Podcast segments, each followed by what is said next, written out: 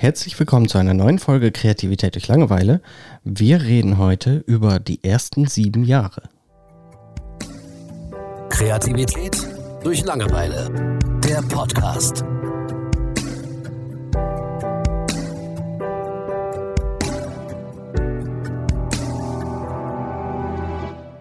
So, hallo Julian. Hallo Thomas. Kannst du dir in etwa vorstellen, worum es geht?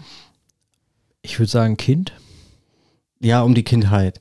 Also, ähm, worum es geht, ist, dass ich äh, von einem Professor, ich habe leider den Namen vergessen, es tut mir sehr leid, vielleicht kann ich den irgendwie nachreichen, ähm, habe ich einen Vortrag gesehen, wo er gesagt hat, dass wir in unseren ersten sieben Lebensjahren im Prinzip alles einprogrammiert kriegen, äh, was uns ausmacht.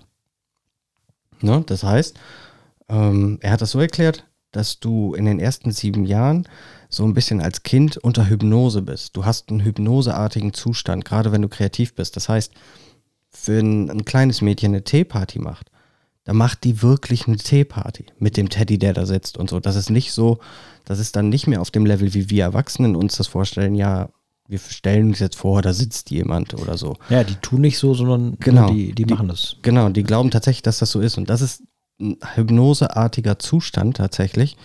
Und das ist Hypnose, wie wir alle wissen, ist halt äh, eine Verbindung zum Unterbewusstsein. Mhm. Ne? So, sonst würde Hypnose ja wenig Sinn machen. So, und im Unter Unterbewusstsein liegt ja im Endeffekt unsere Programmierung. Ja. Und er hat es dann zum Beispiel so erklärt, dass äh, deswegen bleiben die Armen immer arm und die Reichen werden immer reicher. Ähm, Okay.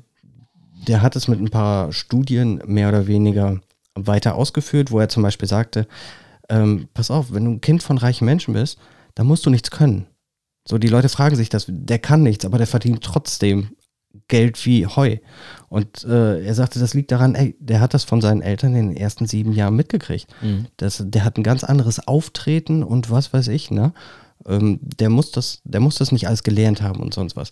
Und wenn du aus einer armen Familie kommst, wo dir in den ersten sieben Jahren äh, beigebracht wird, mach das nicht, das ist zu risikoreich, du schaffst das eh nicht und so weiter. Ne? Dann arbeitest du dir nachher den Arsch ab, aber schaffst es einfach nicht erfolgreich zu werden, weil du einfach so viele Grundsätze einprogrammiert gekriegt hast, die, äh, die dich einfach daran hindern, das zu Ja. schaffen.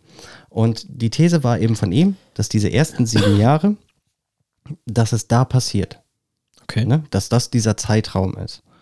Das heißt, mir ist das zum Beispiel ähm, dadurch, also ich habe jetzt nicht 28 Studien gelesen, die das belegen oder widerlegen oder sonst was, aber ich finde den interessanten, sehr, ge- äh, den Gedanken sehr interessant, Ja. weil er nicht unlogisch ist. So, es macht schon Sinn irgendwo.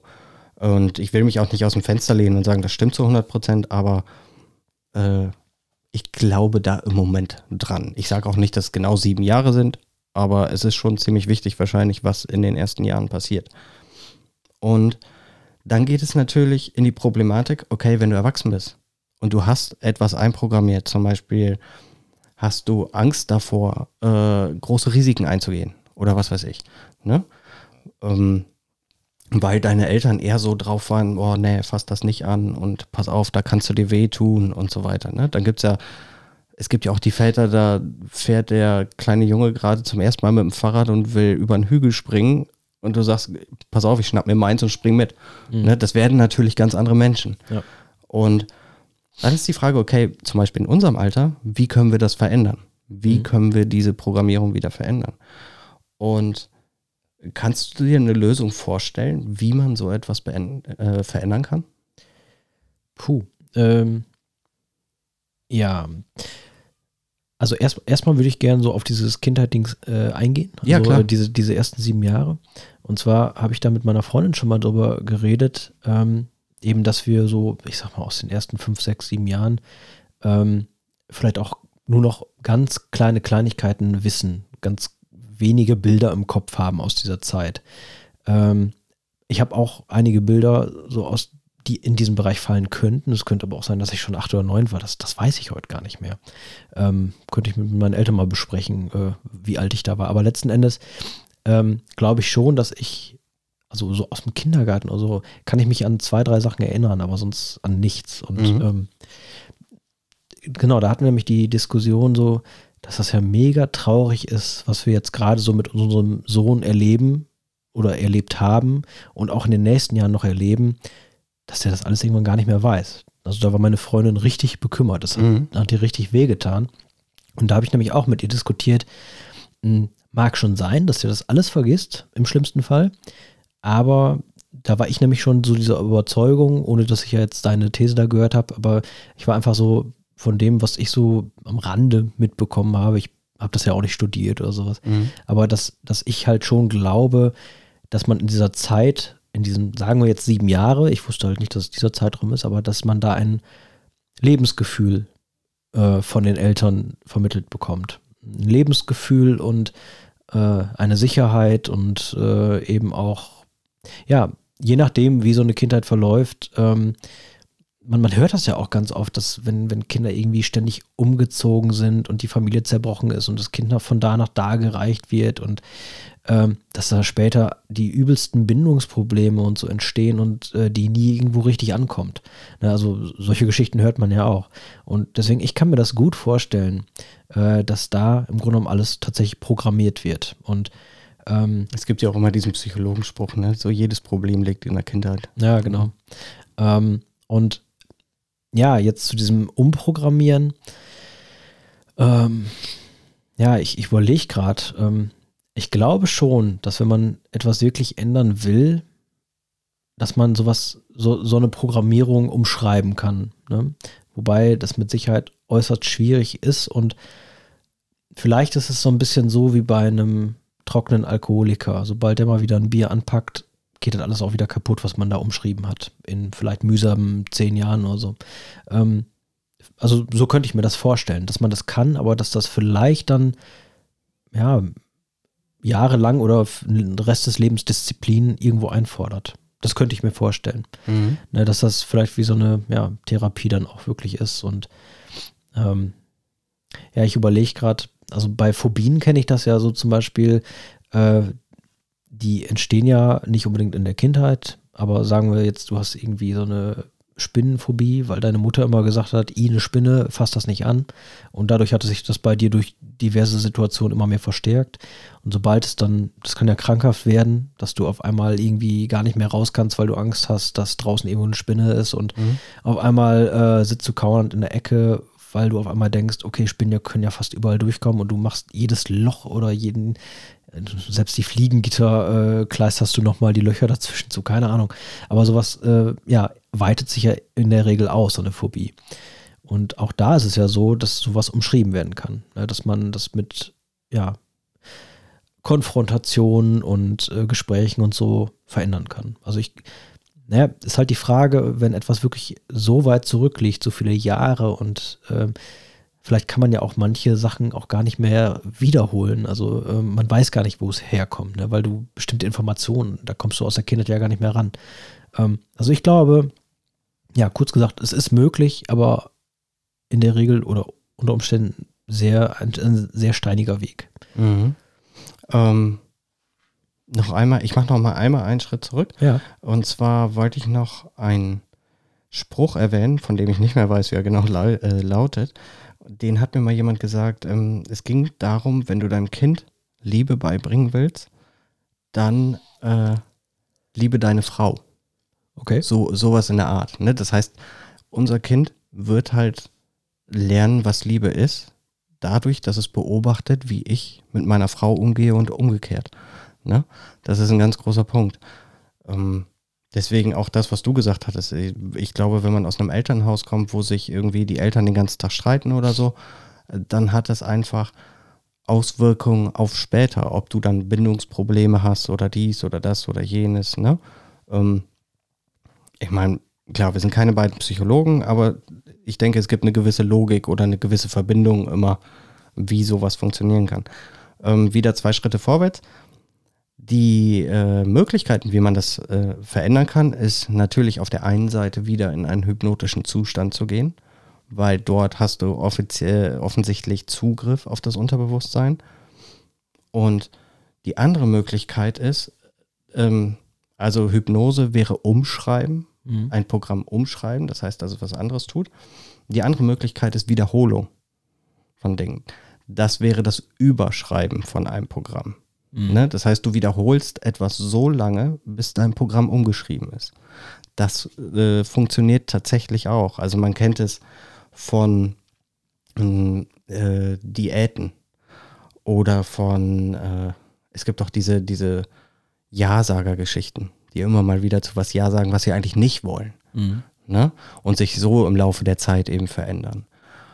Äh, und das sind die zwei Möglichkeiten, die dieser Professor eben in seinem Vortrag genannt hat. Es mag durchaus mehr geben oder sonst was, aber das macht schon Sinn, finde ich. Ähm, also ich, ich sage jetzt einfach mal meine persönliche Meinung dazu. Ähm, Hypnose ähm, ist was, womit ich mich tatsächlich noch nicht wirklich beschäftigt habe.